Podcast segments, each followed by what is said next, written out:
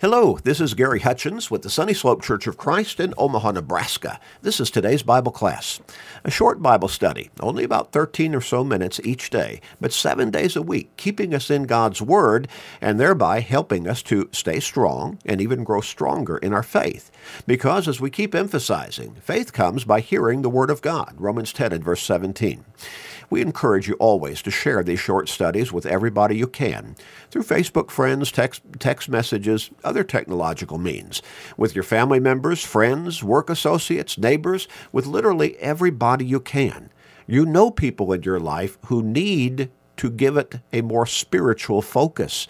They need to come closer to God. They need to think about their soul's salvation and eternity because it's coming. Help them by sharing these studies with them every single day, with everybody you can. You may help somebody turn their life around and get to heaven. What a great blessing for them.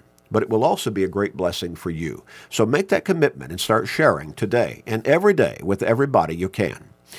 We introduced a new line of thought and study last time. We're talking about five days of Jesus. Five days of Jesus.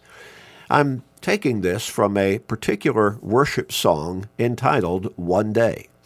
That, that song has five verses, and every one of those verses touches upon or emphasizes one day in the life of Jesus. Now, not necessarily just one 24 hour day, but the events that led up to that one day when that particular focus took place. And then when you put the five days together, you've got five pivotal days in the ministry of Jesus, five precious days in his life upon this earth, or related to our lives on this earth. Five precious days of Jesus. The chorus combines all of those five days together in kind of a summary fashion. But I want us to look at the first day today. The first day of Jesus, of these five pivotal days that are taught in the verses of that particular song, worship song, One Day. I encourage you to try to find that song. Maybe you can pull it up on the internet and listen to it be sung. It's a beautiful, beautiful song. But one day, one day, Jesus left heaven and came to this earth to be born of a virgin. Isaiah 7 and verse 14 was the prophecy that that was how Jesus would be born into this world in physical form and serve as the Savior of mankind. So one day, Jesus left heaven. He came to this earth to be born in human form and serve as our Savior. In Matthew chapter 1, beginning with verse 20, we find an angel sent from God to reassure, but also to guide Joseph, who would be the legal father from a human perspective of Jesus, although he would not be his biological father, because Mary, his biological mother, would conceive by the Holy Spirit. Now, so Joseph, betrothed to Mary, and the closest thing, perhaps, that we would compare that to in our culture in this country today would say they were engaged. But it was really more than that. It, they, they weren't quite legally married, but the commitment was supposed to be there. They were going to be married, and it was almost as if that had already taken place, but it was not quite fulfilled. So Joseph realizes Mary is expectant with child. And he naturally figures she has committed sexual immorality with another man and become pregnant. And so he's thinking about, well, putting her away, as the text says, but that would be equivalent to what we would call a divorce, even though they weren't quite legally married. We see a different culture of a different day. In verse 20, while he thought about these things, behold, an angel of the Lord appeared to him in a dream, saying, Joseph, son of David, do not be afraid to take to you Mary your wife, for that which is conceived in her is of the Holy Spirit. So the angel tells Joseph, She's not been unfaithful to you. God has done this for her. The Holy Spirit has caused her to conceive. Verse 21 she will bring forth a son, and you shall call his name Jesus, which literally means Savior. For he will save his people from their sins.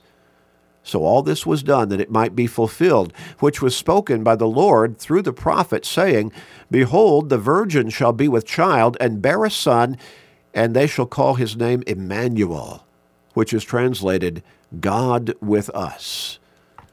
Jesus would be born in physical form through the biological mother, Mary. Joseph would be his legal father from the perspective of the Jewish culture of that day, though not his biological father. And this would fulfill the prophecy going all the way back to Isaiah chapter 7 and verse 14, hundreds and hundreds of years before, that the virgin shall conceive, be with child. Now, Philippians chapter 2, Philippians chapter 2, beginning with verse 5. Jesus, as we said, this particular verse of the song brings out that one day, one day, Jesus left heaven to come to this earth to be born of a virgin and serve as the Savior of mankind. Well, think about what he did, how he humbled himself in that act. Philippians chapter 2, beginning with verse 5, we read this from the Apostle Paul. Let this mind be in you, which was also in Christ Jesus, who, being in the form of God, did not consider it robbery to be equal with God. And that's a difficult text in that particular verse to really translate into English uh, fully, you know, with full meaning and understanding. Another translation says Jesus, being in the form of God, did not con- consider it uh, did did not uh, consider equality with God a thing to be held on to. In other words, he left his place in heaven with God, equal position, in order to become man and serve as our Savior on this earth. He made himself of no reputation, taking the form of a bondservant and coming in the likeness of men and being found in appearance as a man, he humbled himself and became obedient to the point of death, even the death of the cross. Therefore, God also has highly exalted him and given him a name above uh, a name which is above every name, that at the name of Jesus every knee should bow of those in heaven and on of those on earth and of those under the earth, and that every tongue should confess that Jesus Christ is Lord to the glory of God the Father. So Jesus humbly gave up his position of equality with God in heaven to become the Savior of mankind, to offer salvation, forgiveness, redemption, eternal life to all who would come to him as the Savior. And he is the only Savior. In 1 Peter chapter 2, beginning with verse 21, we read this since you have purified your souls in, in obeying the truth. Through the Spirit, in sincere love of the brethren, love one another fervently with a pure heart. Notice this having been born again, not of corruptible seed, but incorruptible, through the Word of God, which lives and abides forever. Now, going back to verse 21, who through him believe in God, who raised him from the dead and gave him glory, so that your faith and hope are in God.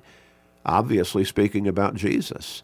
He died on that cross, buried in that tomb, but God raised him from the dead.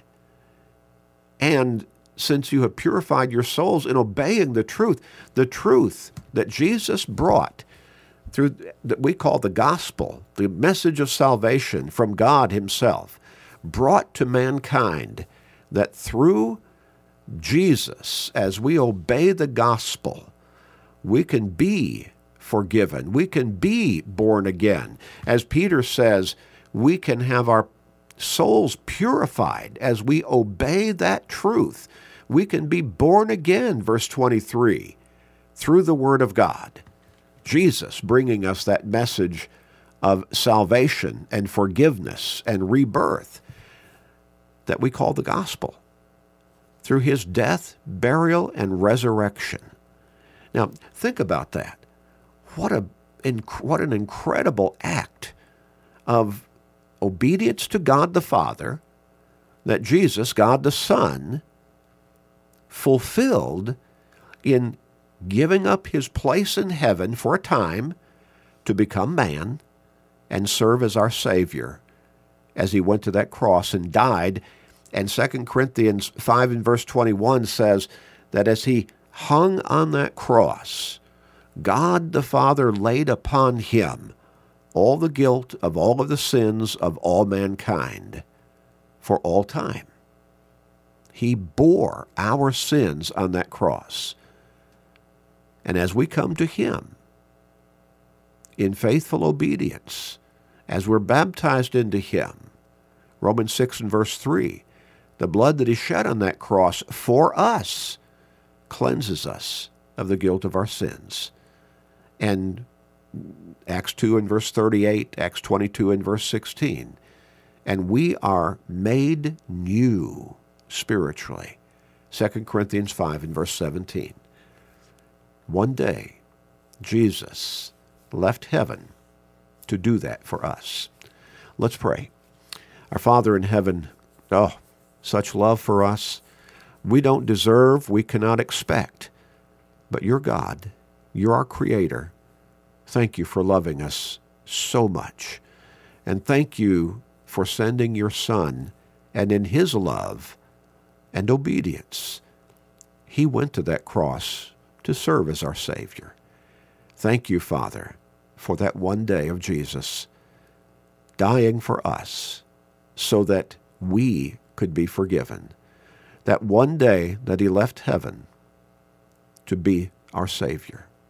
Praise, glory, honor, and thanks be to you, Father. Please forgive us and hear our prayer. In Jesus' name, amen.